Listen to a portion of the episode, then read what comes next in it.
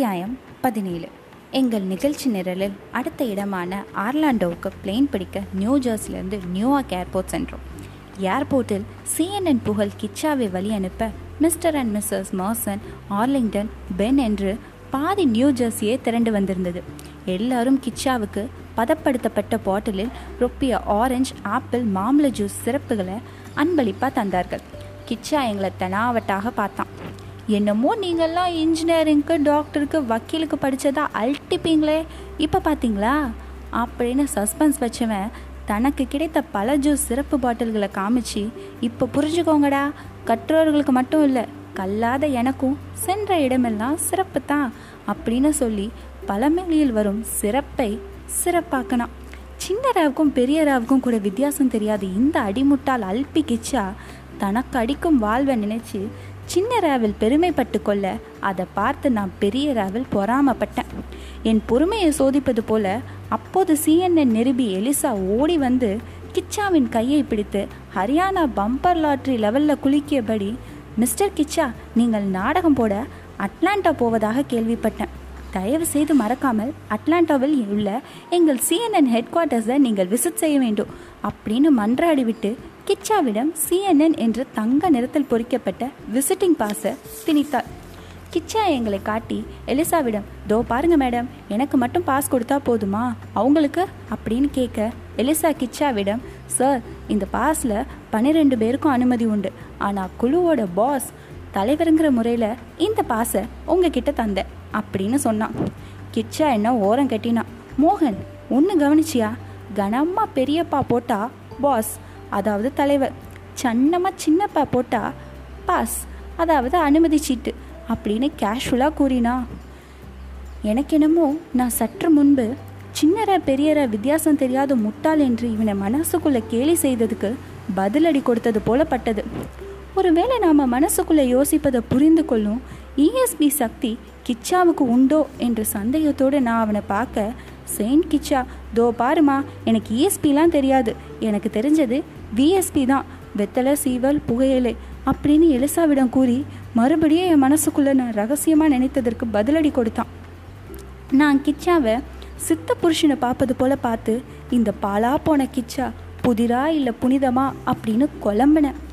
Plane take ஆஃபின் போது ஜன்னல் வழியாக தெரிந்த லிபர்ட்டி சிலையை பார்த்து கிச்சா கையை ஆட்ட சினிமா கிராஃபிக்ஸில் வருவது போல பதிலுக்கு லிபர்ட்டி சிலை தனது உள்ளங்கையை உதட்டில் வைத்து அழுத்தி எடுத்து குட் பாய் கிச்சா அப்படின்னு சொல்லி அவனுக்கு பிளெயின் கிஸ் அளித்தது எனக்கு ஏற்பட்ட பிரம்மையா அல்லது நிஜமா என்று இன்று வரை புரியவில்லை.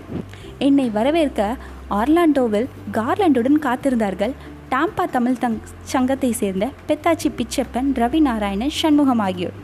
பிச்சப்பன் தான் கொண்டு வந்த மாலையை எனக்கு போடும் சமயத்தில் அதுவரை எனக்கும் பிச்சப்பனுக்கும் நடுவே கீழே அமர்ந்தபடி கேப்ரே டான்சர் உடை போல அடிக்கடி அவிழ்ந்து கொண்டே இருக்கும் தனது ஷூ லேஸை முடிச்சு போட்டு கொண்டிருந்த கிச்சா தடால் என்று எழுந்திருக்க கிச்சா கழுத்தில் மாலை விழுந்தது. பிச்சப்பன் எங்கள் குழுவை சேர்ந்த சீனுவின் சொந்த தம்பி. இதை தவிர பிச்சப்பனை பாலியத்திலிருந்தே எங்கள் குழுவில் உள்ள அனைவருக்கும் தெரியும். இது எதுவும் தெரியாத கிச்சா மாலை கிடைத்த சந்தோஷத்தில் ஐயம் கிச்சா இது மோகன் இது மாது இது அப்படின்னு சீனுவை காட்டி யாருன்னு சொல்லுங்கள் பார்க்கலாம். லாரல் ஹார்டி கவுண்டமணி செந்தில் மாதிரி மாதவும் இவரும் டிவியில் ட்ராமாலெல்லாம் ஜோடியாக வருவாங்க. ஒரு க்ளூ வேணால் தரேன். இவர் பேர் சீல ஆரம்பித்து நூலை முடியும். நடுவில் ஒன்றுமே வராது என்று கூறி ஸ்தம்பித்து நின்ற பிச்சப்பனுக்கு அவரது சொந்த அண்ணனையே அறிமுகம் செய்து வைக்க ஆரம்பித்தான். பிச்சப்பனை காப்பாற்ற நான் பாய்ந்து கிச்சாவை மாலையோடு இழுத்து கிச்சா இவர் பேர் பிச்சப்பன். நம்ம சீனுவோட தம்பி அப்படின்னு சொல்ல கிச்சா பிச்சப்பனிடம் சாரி சார் ரொம்ப சாரி நீங்கள் சீனுவோட தம்பியா? எனக்கு தெரியாது. அப்படிங்கிறவன் தொடர்ந்து தம்பினா உங்களுக்கு மூத்தவரா இல்லை இளையவரா? அப்படின்னு தனது ரிலே சொதப்பிலை தொடர்ந்தான். ஒரு வருடம் கழித்து பார்க்கும் தம்பியுடன் பாசத்தோடு பேச விடாமல் கழுத்தருக்கும் கிச்சாவை சீனு நாரோடு பிடித்து கிச்சா பிச்சப்பன் என் கூட பிறந்த தம்பி சரியா? அப்படின்னு சொன்னான். கிச்சா அப்படியும் விடவில்லை. சரியில்லை கூடவே பிறந்தா எப்படி தம்பியாக இருக்க முடியும்? ட்வின்ஸ்னு சொல்லு அப்படின்னு அடம் பிடிக்க எங்கே இந்த விளையாட்டு தொடர்ந்தால் இத்து ஏர்போர்ட்டை மூடி விடுவார்களோ? அப்படிங்கிற பயத்தில் ரவி நாராயணன் இத்துடன் சபை கலைந்தது அப்படிங்கிற தோணியில் ஷால்வி கோ?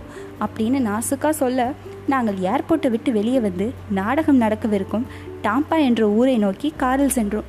மீசை ஆனாலும் மனைவி நாடகத்தின் கடைசி காட்சியில் சீனு டாக்டராக வந்து மாதுவிடம் கங்க்ராச்சுலேஷன்ஸ் மாது நீங்கள் அப்பாவாக போகிறீங்க அப்படிங்கிற டைலாக சொல்லுவான். நடிப்பில் ஆர்வம் உள்ள பிச்சைப்பன் சீனுவுக்கு பதிலாக அந்த டாக்டரில் நடிக்க வர சொன்னோம் மேலே சொன்ன டயலாகை நூறு தடவை நிகர் ரிஹர்சல் செய்துவிட்டு டென்ஷனோடு நாடக மேடையில் நுழைந்த பிச்சைப்பெண்ணிடம் அந்த காட்சியில் சேட்டு சோபாலாக நின்று கொண்டிருந்த கிச்சா ரகசியமாக சீனுவுக்கு நீங்கள் தம்பி ஓகேயா? அப்படின்னு தன்னுடைய குழப்பத்தை போக்கிக்கொள்ள கேட்டு வைத்தான். குழம்பி போன பிச்சைப்பெண் மாதுவிடம் மாது நீங்கள் சீனுவுக்கு அப்பாவாக போகிறீங்க அப்படிங்கிற டயலாகை பாவம் மாற்றி சொல்லிவிட்டார் நாடகம் முடிந்து அன்று இரவு டாம்பா தமிழ் சங்கத்தை சேர்ந்த தப்ராஜ் வீட்டில் எங்களுக்கு டின்னர் தப்ராஜின் துணைவியார் திருமதி எட்னா பிரமாதமாக சமைத்திருந்தார். வழக்கம் போல கிச்சா திருமதி எட்னாவிடம் மிஸ்ஸஸ் ஃபூட்னா? அப்படின்னு ஆரம்பிக்க நோ நோ என் பேர் ஃபூட்னா இல்லை எட்னா.